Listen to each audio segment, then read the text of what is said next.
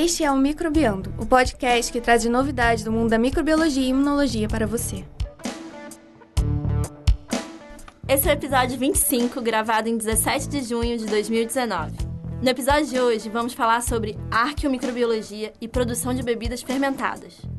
Nos microlitros de notícias, a Maiane e a Isabela Nelvo vão contar uma história incrível sobre macrófagos modificados para detectar o câncer. E eu e a Thaís vamos falar sobre o impacto de inseticidas na microbiota do vetor da malária. E por fim, na filosonia da ciência, o Tiago e o Atirson vão nos contar sobre a vida da pesquisadora Lynn Margulis.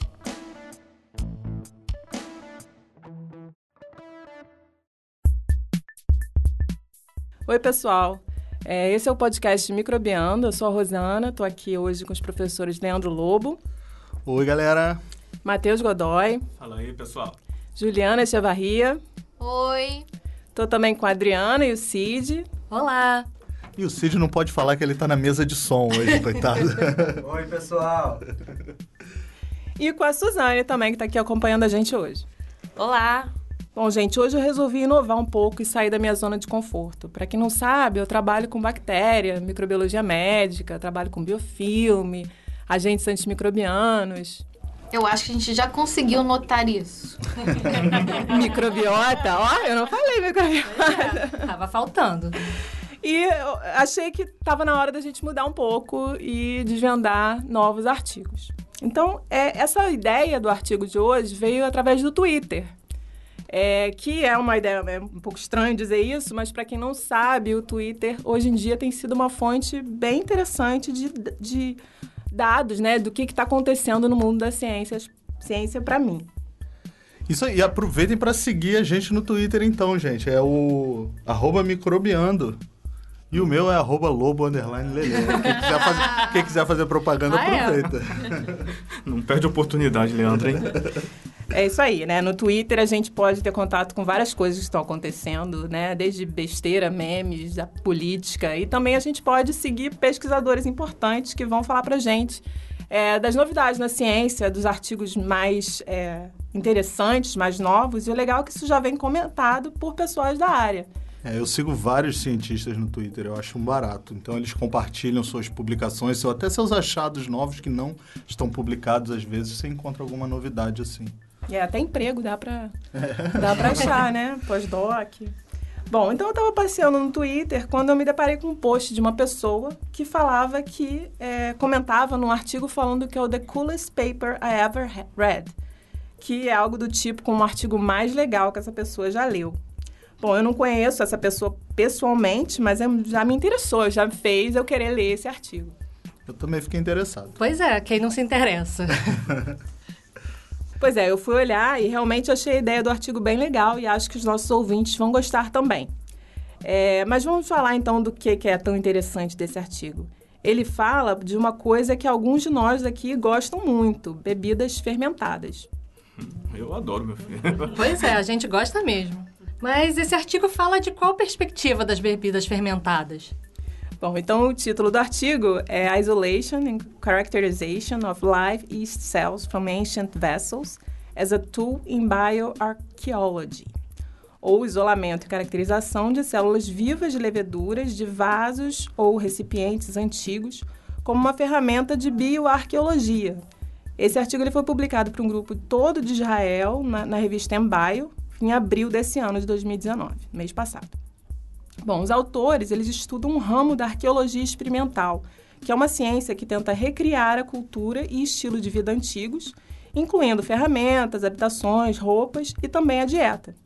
Na dieta, o foco é nos alimentos fermentados, que são particularmente importantes no estudo desse tipo de arqueologia experimental, mas representa também um grande desafio, né, devido à dificuldade da gente conseguir analisar as amostras é, de, de bactérias de, e leveduras de, de materiais antigos.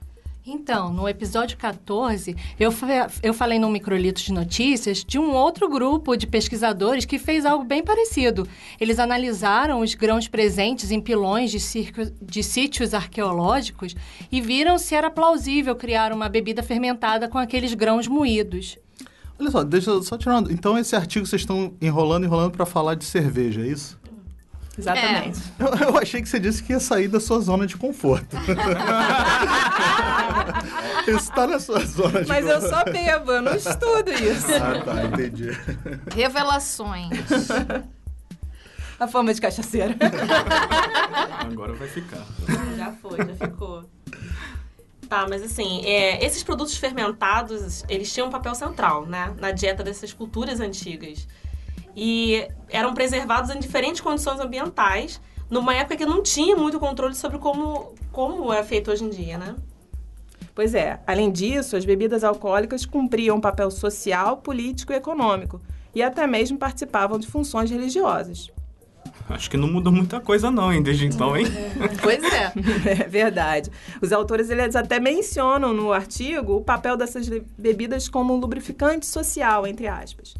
Em diversos contextos, um papel que a gente sabe, né, se estende até os dias de hoje. É verdade, o Leandro vive dizendo que vai trazer umas bebidas alcoólicas, umas cervejas pra gente se soltar aqui antes das gravações. Opa! Eu ainda vou trazer a minha cervejinha artesanal um, dia pra, pra Mas gente isso tomar. nunca antes. se materializa. Pois é. Ah, Tá estávamos só na esperando. promessa. É. Bom, gente, quando eu falo desse artigo de tempos antigos, é antigo mesmo. Para vocês terem uma ideia, estudos descrevem indícios da fabricação e consumo dessas bebidas desde o período neolítico, de 6.000 a 5.000 a.C. Muitos pesquisadores vêm buscando recriar bebidas como a cerveja e vinhos antigos, mas até então todos têm que utilizar ingredientes modernos e micro-organismos considerados como comerciais, como Saccharomyces cerevisiae, e que, que é uma levedura amplamente usada em bebidas fermentadas fabricadas hoje, hoje em dia, e não exatamente os micro-organismos utilizados naquela época. Os trabalhos que descrevem micro-organismos antigos, eles focam mais em técnicas de sequenciamento de DNA e não de isolamento de micro-organismos viáveis. E então fica difícil obter micro- micro-organismos eficazes para a produção, produção dessas bebidas.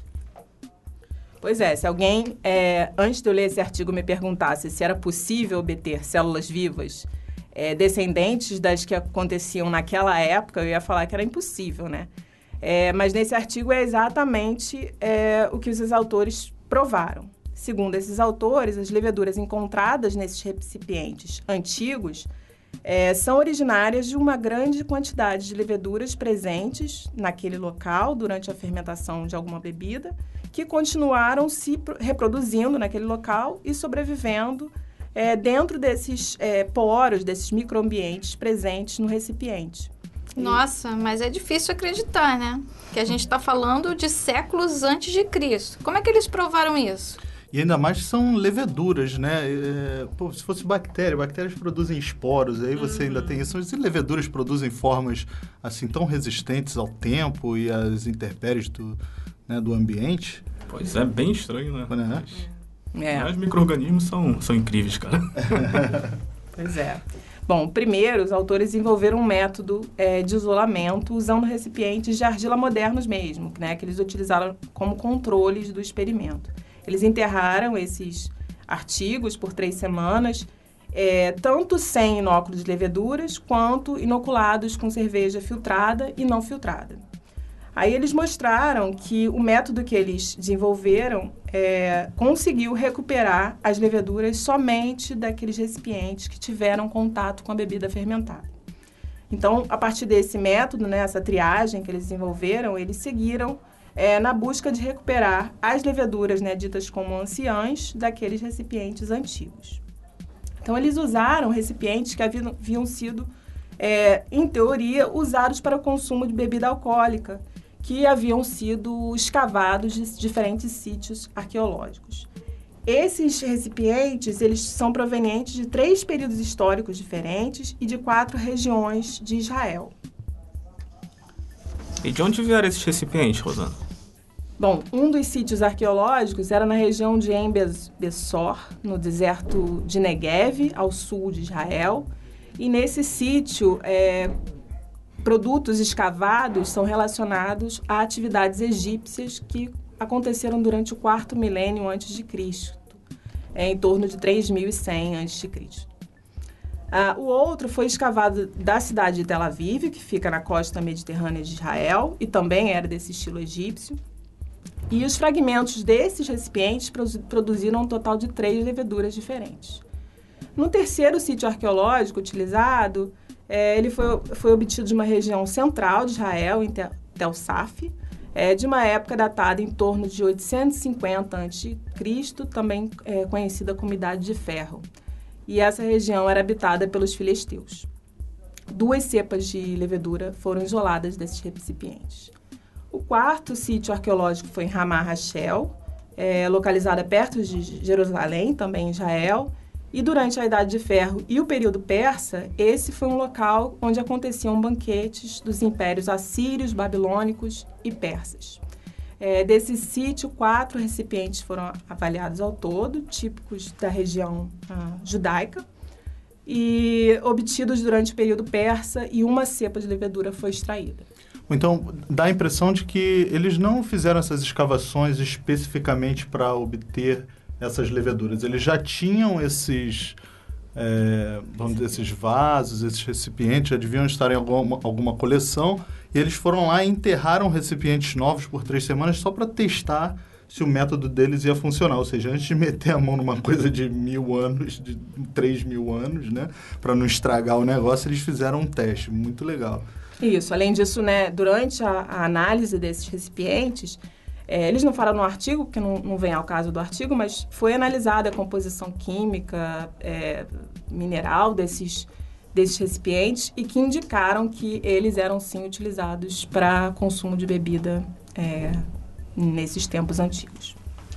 Mas, Rosana, o que garante que essas leveduras encontradas nesses copos, né, entre aspas, recipientes, é. recipientes, eram realmente descendentes das leveduras utilizadas para fazerem essas bebidas e não contaminantes comuns das regiões onde esses recipientes estavam lá enterrados? Essa é uma pergunta muito importante, porque a partir dessa resposta que você consegue validar toda a técnica que eles utilizaram nesse artigo, nesse trabalho, né? É, com certeza, isso é muito importante. É, Para validar isso, eles fizeram uma série de controles é, e isolaram material também de outros recipientes não associados ao consumo de bebida. Também recipientes escavados dessas mesmas regiões, é, mas que não haviam sido relacionados ao consumo de bebida.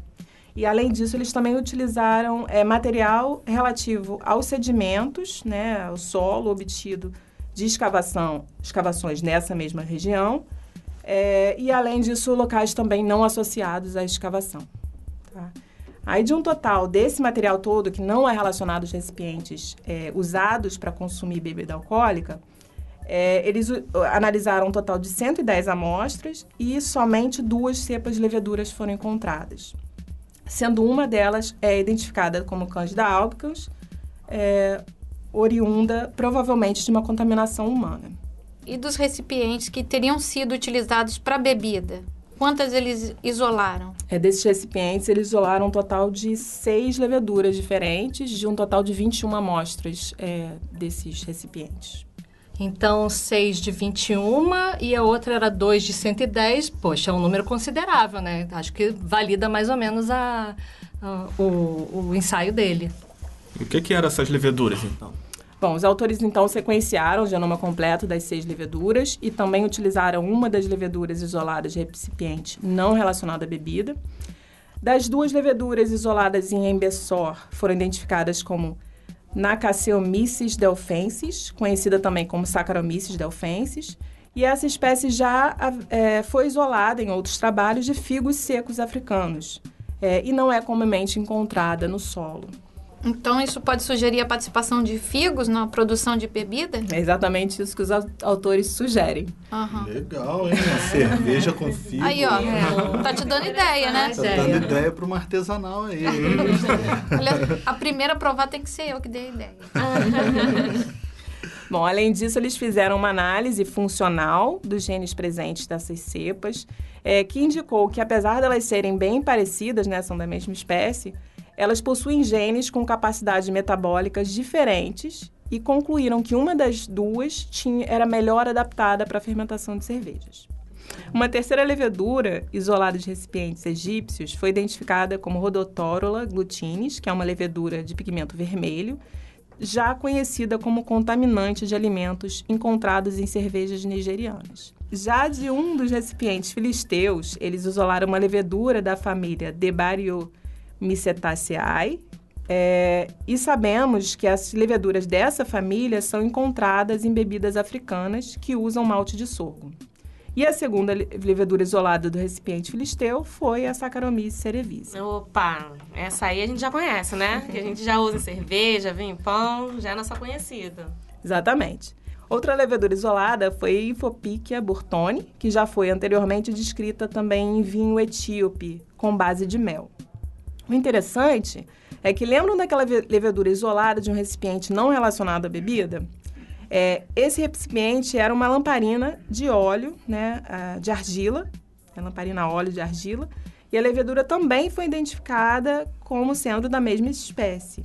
Porém, os autores dizem que as duas cepas divergem na sua capacidade de produção de cerveja, eles falam isso porque eles se basearam em comparações das duplicações e deleções presentes em grupamentos genéticos que têm homologia aos genes encontrados na Saccharomyces cerevisiae, é, produtora de vinhos modernos, e que são genes relacionados ao metabolismo de carboidratos, transporte de ferro, sódio e açúcares. Ah, legal. Então eles compararam essas leveduras antigas com a Saccharomyces cerevisiae para ver né, a capacidade metabólica delas.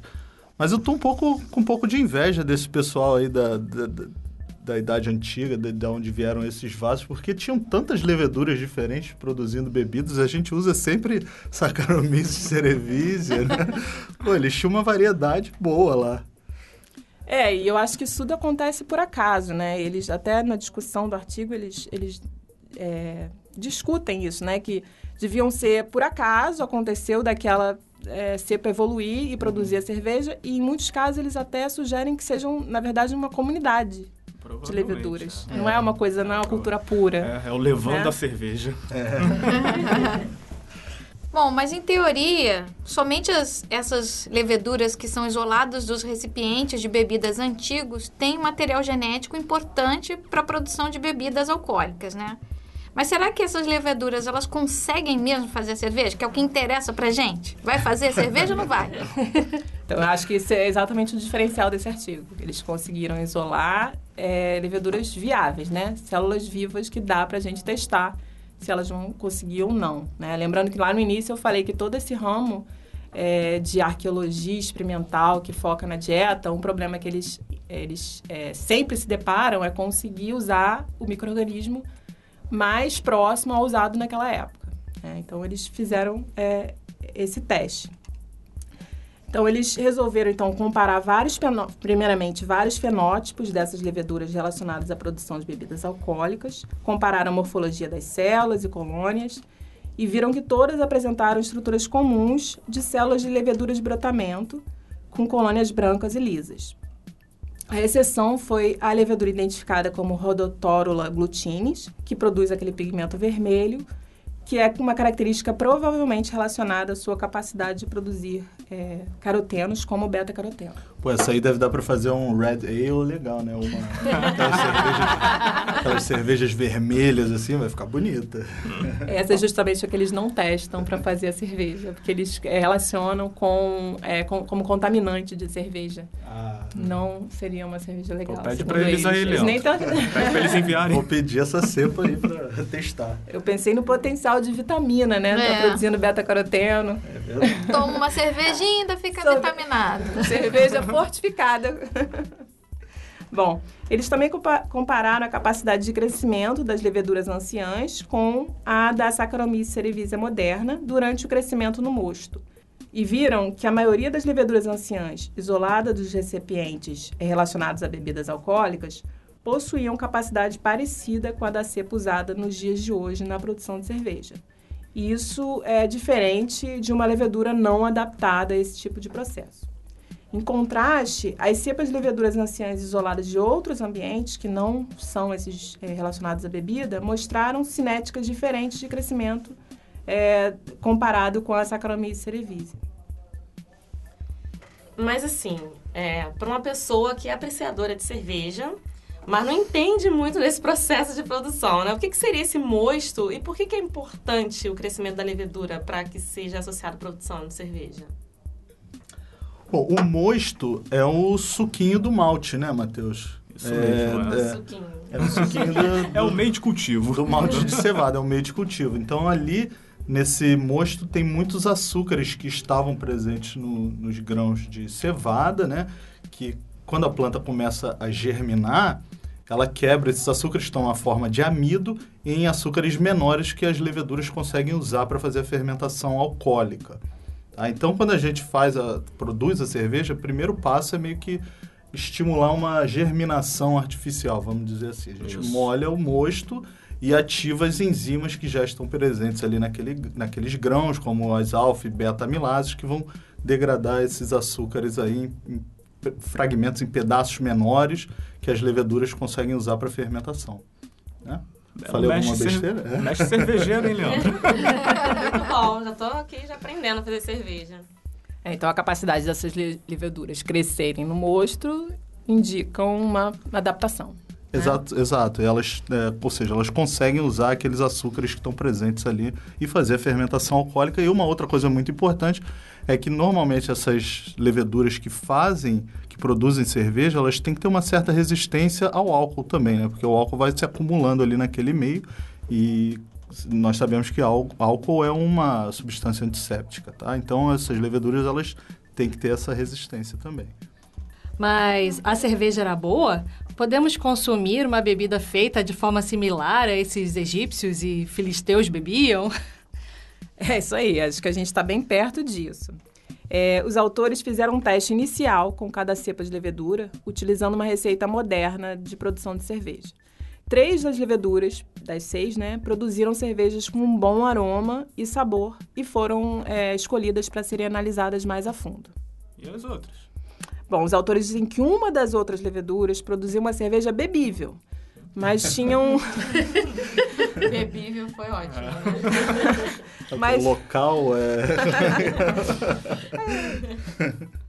Itaipava da vida. tá, não pode, não pode. Não, cristal. Cristal. Não. Bom, é, é, eles falaram que a cerveja era até bebível, mas tinha um sabor um pouquinho de estragado. Achei engraçado isso. Bom, uma outra não foi considerada como bebível, é, devido a um aroma e gosto é, de podre. E a identificada como Rhodotorola glutinis, como eu falei, foi descartada do processo por estar associada com cepas patogênicas de leveduras. Ah, eles também utilizaram aquelas leveduras anciãs isoladas de outro- outros ambientes e nenhuma delas resultou em uma cerveja com boas características de aroma e sabor. E qual foi a análise que ele fez com essas três que tiveram um bom resultado? Bom, eles fizeram comparações com as concentrações de carboidrato e álcool obtidas durante a fermentação com a encontrada com a levedura comercial moderna. Eles viram que, com exceção de uma das leveduras, elas produziam eh, níveis similares de carboidrato e teor alcoólico, eh, a Saccharomyces cerevisiae, que ficou em torno de 6%. Então, é, bem parecidos com a maioria do que a gente encontra em cervejas comerciais. É legal que os resultados indicam uma potencial relação dessas levaduras com o processo antigo de produção de bebidas alcoólicas, né? É, indica, mas ao meu ver não são provas irrefutáveis, visto que é possível fazer cervejas com cepas não domésticas selvagens e até mesmo de cepas patogênicas. Bem, de qualquer forma, o fato deles mostrarem que a cerveja feita com leveduras obtidas de objetos antigos não relacionados à cerveja ou outras bebidas não ter produzido uma cerveja palatável fortalece o artigo. Exatamente. Os autores finalizam os resultados justamente fazendo essa ressalva. Eu achei a ideia do artigo bem legal, poder isolar um micro, microorganismo de um objeto antigo e obter uma amostra do que acontecia há milênios atrás. Imagina, né? A maior pergunta é, que fica é se as leveduras isoladas dos recipientes são realmente descendentes daquelas utilizadas na produção de bebidas alcoólicas de mil anos antes de Cristo. É, pensem que, para isso, essas leveduras teriam sobrevivido e continuado a crescer nos poros da matriz é, de argila dos recipientes. É, outra opção é que essas leveduras também ela poder- elas poderiam estar presentes no ambiente ou mesmo uma contaminação mais recente, não? É. Os autores a- eles argumentam que elas são, sim, descendentes de células utilizadas há mais de 3 mil anos atrás é, e não contaminantes, né, como a gente é, imagina que pode ter acontecido. É, e eles exemplificam diversas evidências que foram apresentadas no artigo. Bom, primeiro, o número de leveduras isoladas desses recipientes foi bem maior ao número de isolados dos controles. Ah, segundo lugar, cinco das seis leveduras cresceram no mosto, enquanto nenhuma das leveduras isoladas de outras fontes, outras fontes cresceu tão bem. Ah, em terceiro, a filogenia molecular ela aponta para que seis, as seis leveduras isoladas dos recipientes de bebida tenham se originado das ce- de cepas anciãs relacionadas à fermentação de bebidas, já que eh, são leveduras associadas ou à própria Saccharomyces cerevisiae, ou a bebidas africanas, ou a, a vinhos de mel, que poderiam ter sido consumidos naquela época. Ah, enquanto que as leveduras isoladas de outros ambientes não foram relacionadas ao processo de fermentação. Além disso, como a gente já disse, né, o fato de três das seis leveduras produzirem uma cerveja bebível indica né, é, uma adaptação dessas cepas para fazer isso.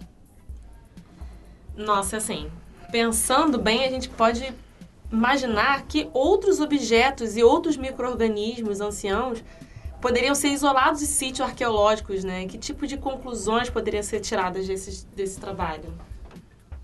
Pois é, será que a gente só consegue fazer isso com levedura? Ou será que outros micro-organismos, como bactérias, poderiam estar sobrevivendo nesses microambientes é, de objetos antigos?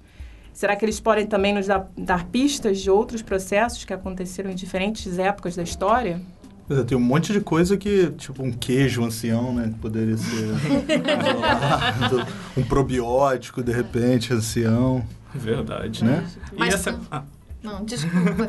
Mas também coisas que são causador, micro-organismos causadores de doenças. Exatamente, é. Poderia- Exatamente o que eu estava pensando. pronto, já tá puxando aí pro seu lado, né?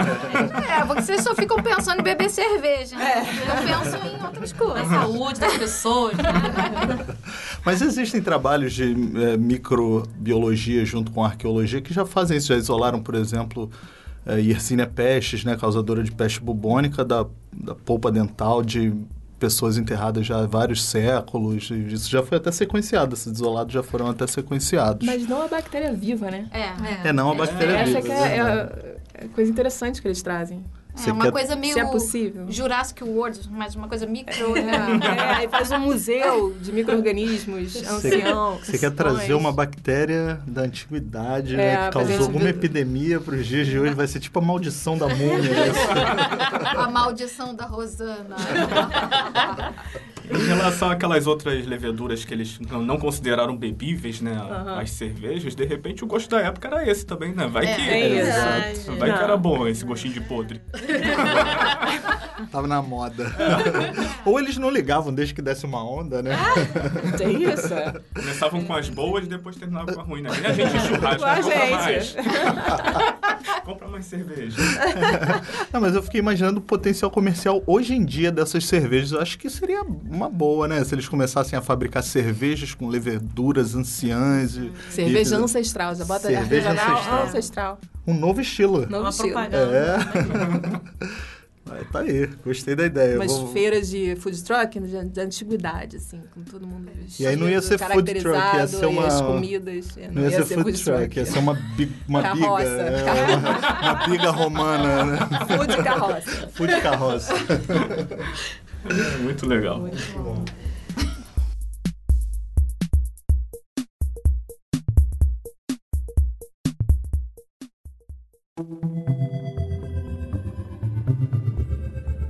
Olá pessoal, esse é mais um Microlitros de Notícia. Eu sou o Cid Clay Lira e hoje cheguei aqui primeiro que a Adriana, né? A Adriana Não nem é, chegou gente. ainda, olha só. E hoje estamos aqui com a Maiane e com a Isabela Neuvo. Olá, gente. Oi. E elas prepararam uma matéria bem interessante pra gente aqui, sobre o uso de células do sistema imune para diagnóstico de câncer. Pois é, hoje trouxemos um artigo de imunologia, o medo de vários estudantes de graduação aqui da microbiologia. É, gente, só que lá na biologia, de onde eu venho, a gente só topa com isso quem faz o bacharelado de genética, tá? Tipo euzinha aqui. Ah, não, gente, vai, vai virar imunobiando isso aqui? É. Quem vai amar é a Carol e a Juliana. Ó, gente, só para lembrar que imunologia ainda faz parte da micro, hein? E talvez esse artigo que a gente trouxe até ajude vocês a ter outros olhos para o imuno. Vamos lá então, que essa eu quero ver. Trouxemos o artigo fresquinho, saiu do forno agora, em 18 de março de 2019. Ele foi publicado na Nature Biotechnology por pesquisadores do Departamento de Bioengenharia da Faculdade de Medicina de Stanford, na Califórnia.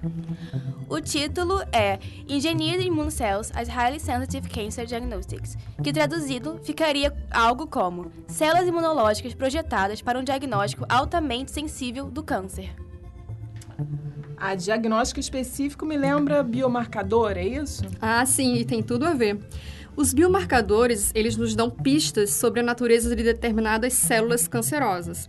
Então, por exemplo, nós temos a proteína ERCC1. Essa proteína trabalha como um reparador do DNA tumoral. Então, ela é considerada um biomarcador para alertar que métodos que atuem no DNA do tumor não serão eficientes em pacientes que possuem essa proteína em níveis elevados, pois ele sempre terá esse DNA consertado pela proteína. Assim, é, eu já li sobre os biomarcadores, eles são muito utilizados na detecção de várias doenças, sobretudo câncer. Mas qual a novidade que esse artigo trouxe exatamente? Então, só do exemplo da proteína RCC1, a gente vê a importância de um biomarcador. Mas a verdade é que ainda precisamos de mecanismos ainda mais específicos. Aliás, o câncer, quanto mais cedo detectado, melhor. Daí que esse artigo trouxe exatamente um método que resolve essa questão. Bom, e como seria esse método? Bom, eles criaram macrófagos modificados que produzem um marcador sintético. Então, basicamente, o macrófago procura por uma enzima, a PKM2, que ela é muito importante na proliferação das células cancerosas. E assim que o macrófago encontra um tumor, ele ativa uma proteína chamada arginase 1. E essa proteína é detectada por bioluminescência e por uso da enzima luciferase. Essa enzima não é a que faz o vagalume brilhar? É essa mesma. E ela não só faz o vagalume brilhar, como também deu muito certo nessa pesquisa. Em camundongos, tumores colos retais e de mama foram detectados. E o mais incrível, até os menores tumores, aqueles que estavam entre 25 e 50 milímetros cúbicos, foram detectados pelo método. E além disso, mesmo quando outras inflamações estavam ocorrendo no organismo, eles macrófagos encontraram os tumores sem distração. É, eles não brincam em serviço, hein? Nossa, muito sensível mesmo esse método deles, né? É, sim, e tem mais. O resultado foi mais específico do que o de biomarcadores de câncer usados até o momento, que são os biomarcadores de proteínas e de ácidos nucleicos. E o artigo ainda sugere que o método pode ser útil para o diagnóstico do estágio de outras doenças, já que testes realizados mostraram que os sensores macrófagos também detectam resposta imune para inflamação em músculos e no pulmão. Mas essa sugestão fica para os próximos capítulos. Bom, não tem ninguém de imuno aqui para fazer umas perguntas muito complexas, mas eu tenho uma dúvida. É, quando quando eles vão eles veem a bioluminescência, é o que? Eles estão vendo por microscópio, eles pegam tecido, é, fazem pelo, biópsia? Pelo sangue. Pelo eles sangue? no nível sanguíneo. Poxa, Uhum. que incrível. É. Agora, Thaís e Yasmin trouxeram um artigo, né, não podia faltar, o impacto de inseticidas na microbiota de um vetor da malária. Pois é, gente. O artigo que a gente escolheu tem o título em português: Exposição a piretroides altera comunidades bacterianas de superfícies internas e de cutícula em Anopheles albimanus. Ele foi publicado na, revi- na revista ISME, também do grupo Nature, e tá mais fresquinho que o artigo da Isabela da Maiane, hein? Ele saiu do forno no início desse mês De junho, né? de junho. É, bom, Anopheles albimanus é um vetor comum da malária, que é uma doença infecciosa, e que infelizmente temos visto um acréscimo no número de casos globais. Pois é, só em 2017 foram reportados 2 milhões de casos a mais em relação a 2016, segundo o World Malaria Report. Uma das principais formas de prevenção dessa doença é o uso de repelentes e inseticidas domésticos, sendo os piretroides comumente usados nessas formulações. Porém, há evidências de que nem sempre eles são eficazes, pois há mosquitos que não morrem ao entrar em contato com os piretroides. Mas, assim, existe algum tipo de informação sobre mecanismo de resistência a piretroides nesse tipo de vetor? Bem, quatro possíveis mecanismos de resistência a inseticidas em mosquitos são reportados.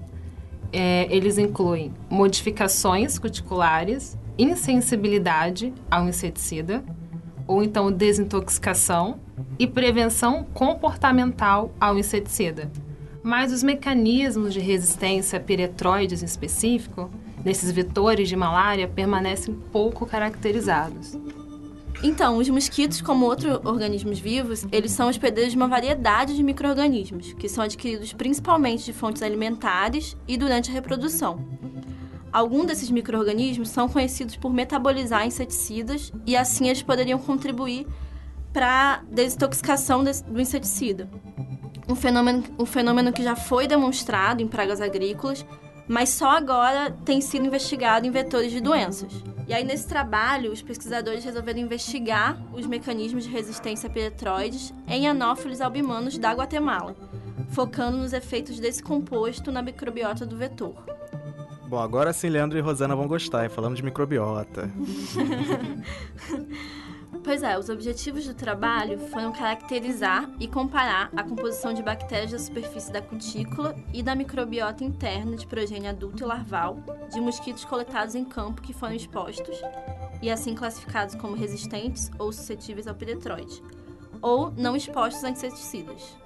Os resultados do sequenciamento de DNA mostraram que a composição da microbiota diferiu consideravelmente entre larvas e adultos expostos e não expostos a peretroides.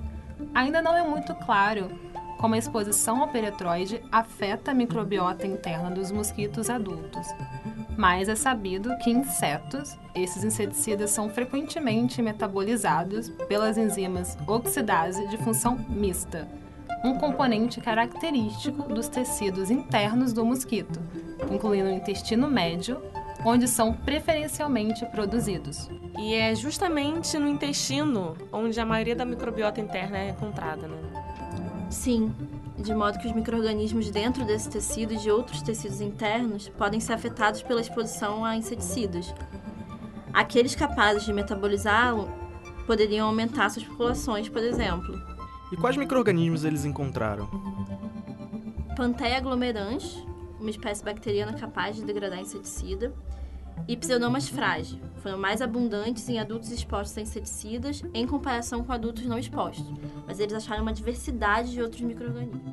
É importante destacar também que este estudo foi o primeiro a detectar a presença de açaia no vetor, um gênero de bacilos gram-negativos que colonizam insetos. Os dados mostraram que esse gênero bacteriano domina aproximadamente 70% da microbiota interna e da superfície da cutícula do adulto.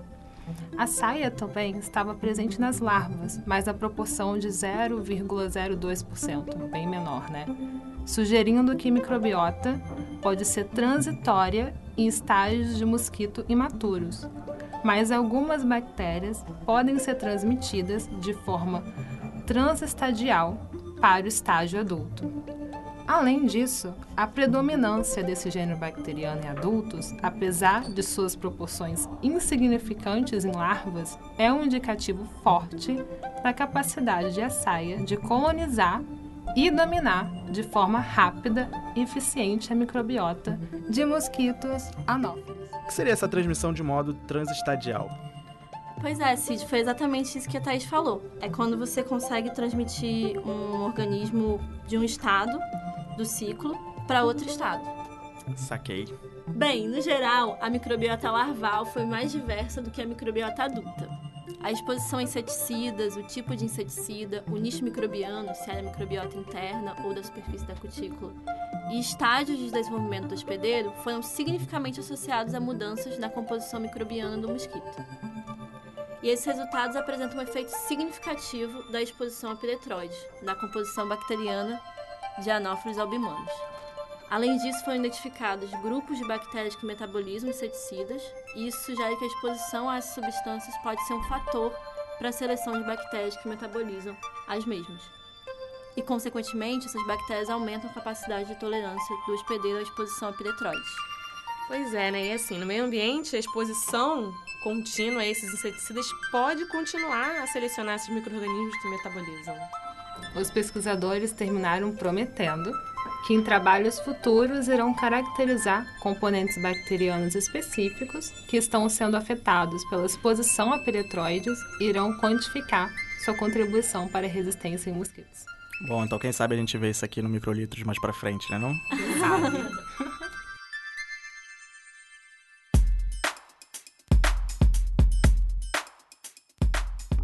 E agora, no Filogenia da Ciência, o Atirson e o Tiago vão falar sobre a renomada cientista Lynn Margulis e sua teoria da endossimbiose. Sim, é, é, ela é responsável por propor uma das teorias mais importantes sobre a existência de algumas organelas encontradas em células eucarióticas, a chamada teoria da endossimbiose. Baseada na ideia proposta pelo russo Peter Kropotkin, alguma coisa assim, ele é russo, sei lá, é, de que a cooperação é um elemento bem importante para a evolução. Ela propôs que as mitocôndrias e os cloroplastos foram bactérias e que, em contato com provavelmente uma espécie de fagócito heterotrófico, não eram degradadas pela célula hospedeira, esse fagócito, e acabavam vivendo dentro dela. Tá, mas assim, bactérias vivendo dentro das nossas células, isso me parece algo ruim, né? Quase isso. De acordo com essa teoria, as nossas mitocôndrias e os cloroplastos encontrados nas plantas são uma forma degenerada de bactérias pré-históricas, que foram englobadas por um ancestral de célula eucariótica há milhões de anos atrás. Hoje em dia, essas organelas são basicamente responsáveis por sintetizar a maior parte da energia de animais e plantas. Cara, eu sempre achei isso muito maneiro. Mas me fala mais um pouco sobre a Lynn Margulis. Lynn Petra Alexander, esse é o nome de batismo dela, nasceu em 5 de março de 1938, em Chicago, Estados Unidos. Apesar de se descrever como uma péssima aluna, né, a Lynn ingressou na Universidade de Chicago com apenas 15 anos e aos 19 se tornou bacharel. Durante o período de graduação, conheceu um jovem aluno de pós-graduação em física que alegou que iria encontrar a vida no espaço. Bem, esse era o Carl Sagan, é esse mesmo, aquele astrônomo e astrofísico da série Cosmos. Lynn se casou com ele em 1957 e teve dois filhos. Que legal. E o mais interessante era que um era apaixonado pelo macrocosmo e outro pelo microcosmos. Coisas da vida, não é mesmo? Sim. O casal se mudou para o Wisconsin, onde Lynn obteve seu título de mestrado em zoologia e genética pela Universidade Wisconsin-Madison. Depois disso, Lynn deu início ao seu doutorado em genética pela Universidade de Califórnia.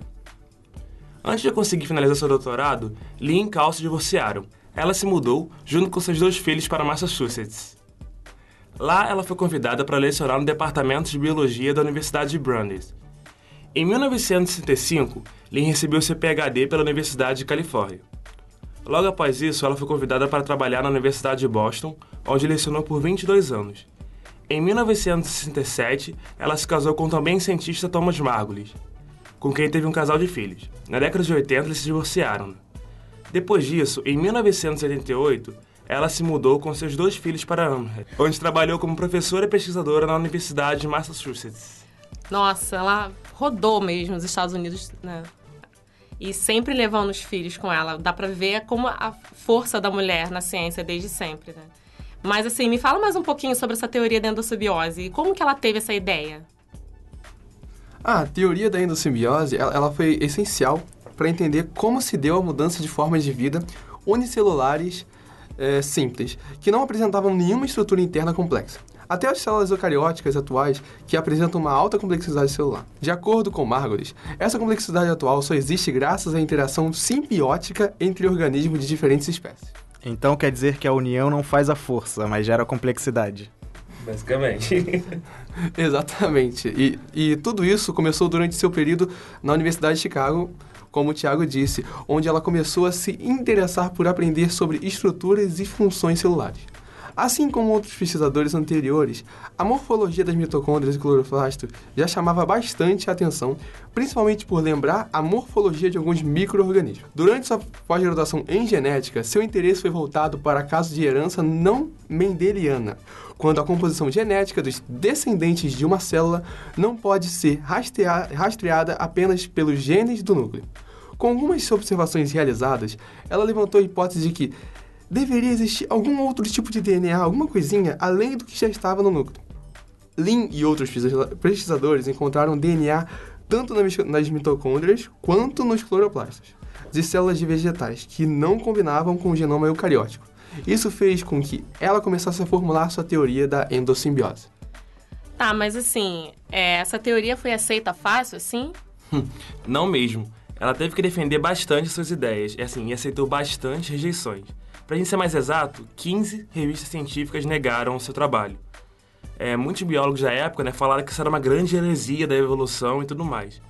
Até que, finalmente, em março de 1967, a sua teoria foi publicada na Journal of Theoretical Biology. É, e esse feito transformou a compreensão sobre a evolução, sendo considerado um dos principais achados da biologia evolucionista. Podemos dizer que esse achado é importante para a biologia como um todo. Né? Em 1970, ela publicou o seu livro A Origem das Células Eucarióticas. Vale sempre ressaltar que Lynn Margulis desenvolveu suas teorias sem treinamento ou auxílio de biologia molecular como temos hoje em dia, né? É, essas rupturas de conhecimento, né, é, ao decorrer do tempo, elas nunca são bem aceitas, né? Sempre tem uma resistência maior, como foi o caso. E, assim, dá pra ver que como, uma, como cientista brasileira, ela, ela se virou com o que ela tinha na mão dela, né? Só que a diferença é que pra gente nos falta recursos, né? E pra ela é a existência de técnicas. É, realmente. É, e na época o sequenciamento de RNA estava tipo, apenas sendo desenvolvido, enquanto o sequenciamento de DNA estava há anos de distância de, de ser descoberto. Ela foi bem, bem à frente do seu tempo. Sim, sim. Bastante. O mais legal é que alguns fatos da sua, da sua teoria né, foram comprovados um pouco mais à frente. Em 1978, é, Robert, Schwartz, Robert Schwartz e Margaret Day Hoff publicaram um artigo que em português seria A Origem dos Procariotos, Eucariotos, Mitocôndrias e Cloroplastos, que concluiu que os cloroplastos compartilhavam uma ancestralidade com as cianobactérias, é, na época chamadas de algas azuis, enquanto as mitocôndrias apresentavam semelhança com as bactérias da família Rhodospiralaceae. E hoje em dia, mais, antigos, artigos mais modernos continuam comprovando é, esse achado de Lin. Lin Margulis escreveu e coeditou diversos livros, muito com seu filho Dorian Sagan, que também era filho do Sagan, do Carl Sagan, que vão desde acadêmicos até livros voltados à divulgação, que passavam por tópicos como aquecimento global, vida e evolução, o significado biológico do sexo, microbiologia e até reflexões sobre a vida do cientista. Além disso, além de trabalhar como pesquisadora na, na universidade, como professora, ela simplesmente foi co-diretora do programa do Planetary Biology Internship da NASA, só isso. E graças à sua pesquisa e carreira, ela acumulou alguns prêmios, né, como por exemplo a medalha Darwin Wallace da Sociedade Linneana de Londres, que é um prêmio dado a pesquisadores que são que apresentaram algum feito notável na área de biologia evolucionista. Ela foi laureada com a Medalha Nacional da, da Ciência do presidente dos Estados Unidos, foi eleita para a Academia Nacional de Ciências dos Estados Unidos, para a Academia Russa de Ciências Naturais. Ela foi é, um dos únicos três membros da, da Academia Russa que são americanos além de ser premiada com oito doutorados honorários na, em universidades espalhadas por todo o globo. Nossa, como é que a gente nunca falou dela antes? Ela conseguiu é, balancear tudo, né? Vida pessoal, vida acadêmica. Cara, é incrível. Sim, sim. E, é, e pra terminar, ela faleceu, a Lima ela faleceu na casa dela mesmo, no, no dia 22 de novembro de 2011, recentemente. Ela pediu para ser cremada e que suas cinzas fossem jogadas nos campos próximos à sua casa. Margot deixou um legado científico tão grande como a sua história.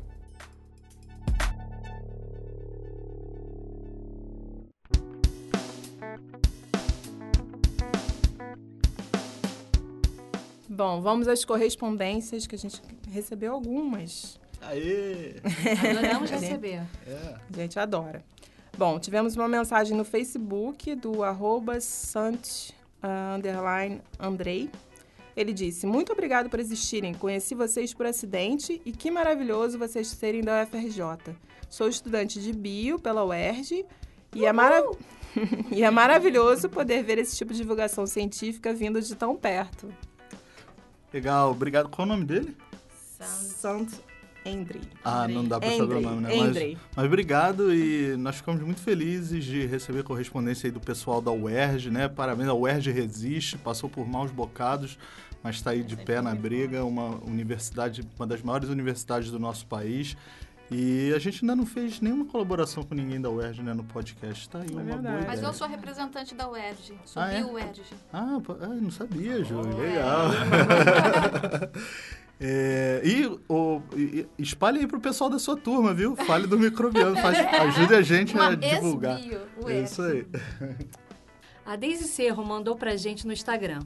Faça um podcast sobre microbiologia no controle de qualidade das indústrias. É, interessante. Tá anotado. Uhum. Outra pessoa. Vai, Juliana. Vai, Juliana. Outra pessoa. O que foi? Tá louca. Ela não gostou da microbiologia na indústria. Podia ter falado uma peça, não quero fazer nada disso. Coitado. Ai, ai. Só falta um passo.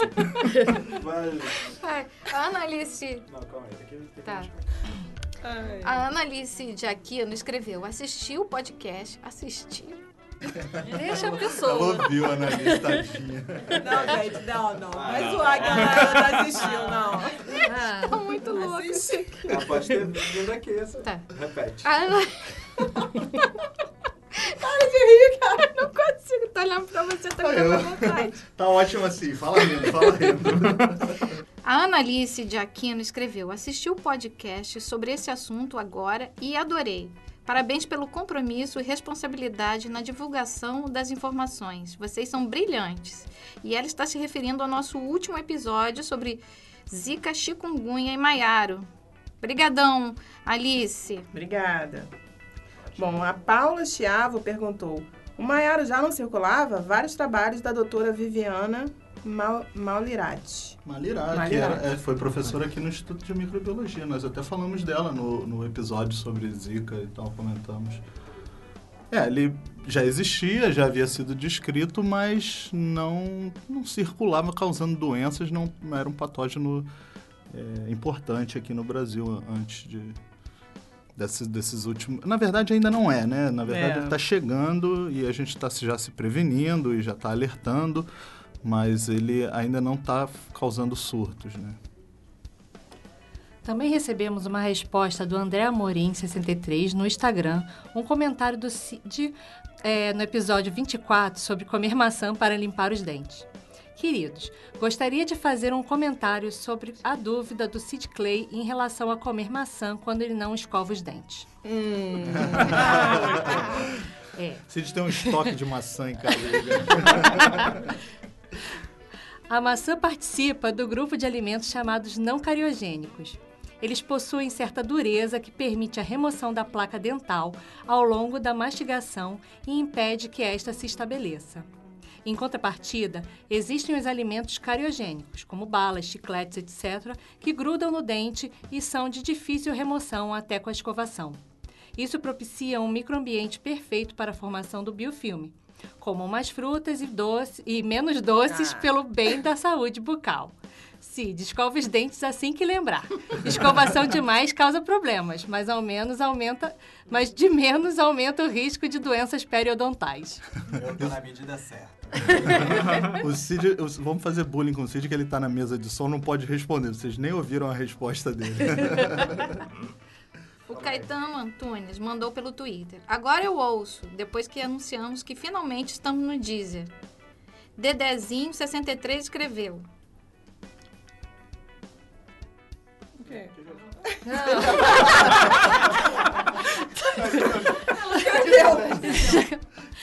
a outra deu, deu, deu tilt. né? Peraí, cara, tem que parar do Caetano Antunes. Ah, tá. Pra gente Você vai falar. fazer um comentário, tá? Vai, Vai fazer o comentário. do Deezer. É, do Tá. Deezer, exatamente. Caetano Antunes mandou pelo Twitter. Agora eu ouço, depois que anunciamos que finalmente estamos no Deezer. É, gente, essa é a novidade. Nós estamos no Deezer agora. Ninguém vai falar assim, que é meu marido. Bom, Você ele já não- falou. Que ele não ouve o podcast de jeito nenhum. Bom, o Dedezinho63 escreveu. Arroba microbiando. Só queria dizer que vocês são demais. Não paro de ouvir os seus episódios. Gosto muito dos artigos que a Carol apresenta. Hum, Ela não está aqui para se gabar. toda equipe é 10. Toda Ah. equipe. Bom, então tá bom. Bom, tá bom. Mas Isso- ele prefere a Carol. É, é aquela vozinha A roquinha vozinha dela, dela, que é muito fofa. Espero que você. é, espero que continuem só melhorando cada vez mais a qualidade e difusão do projeto. Abraços. Valeu, Dedezinho. Obrigado. Show. E por hoje é só, pessoal. Muito obrigada pelos downloads, audiência, comentários e a participação de vocês. A, a gente sempre é- melhora a cada comentário, né? A gente tem essa noção se vocês estão gostando, o que, que, que, que vocês gostam mais de ouvir. É, por favor, também deixem uma avaliação no agregador de podcast. E também pode ser na nossa página do Facebook. Isso é muito importante para dar visi- visibilidade ao podcast e também para a gente saber se vocês estão gostando. Isso aí, nos sigam lá nas redes sociais, no é, Facebook é barra microbiando e no Twitter é o arroba microbiando. No Instagram, arroba Arroba microbiando microbiando também. também. Isso aí.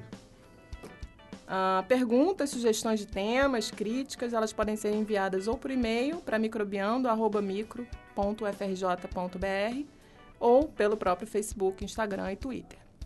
No site cienciaexplica.com.br nós postamos mais sobre os assuntos que falamos hoje, além de outras matérias interessantes e dos eventos que estão acontecendo na área. Nosso podcast está lá é, no site da Ciência Explica e também nos aplicativos de podcast de sua preferência. E a gente está no Deezer agora também e no Yay! Spotify. É. É, o podcast Microbiano tem o apoio do Instituto de Microbiologia Professor Paulo de Góes, do Instituto de Biofísica Carlos Chagas Filho, ambos da FRJ e também da Fiocruz.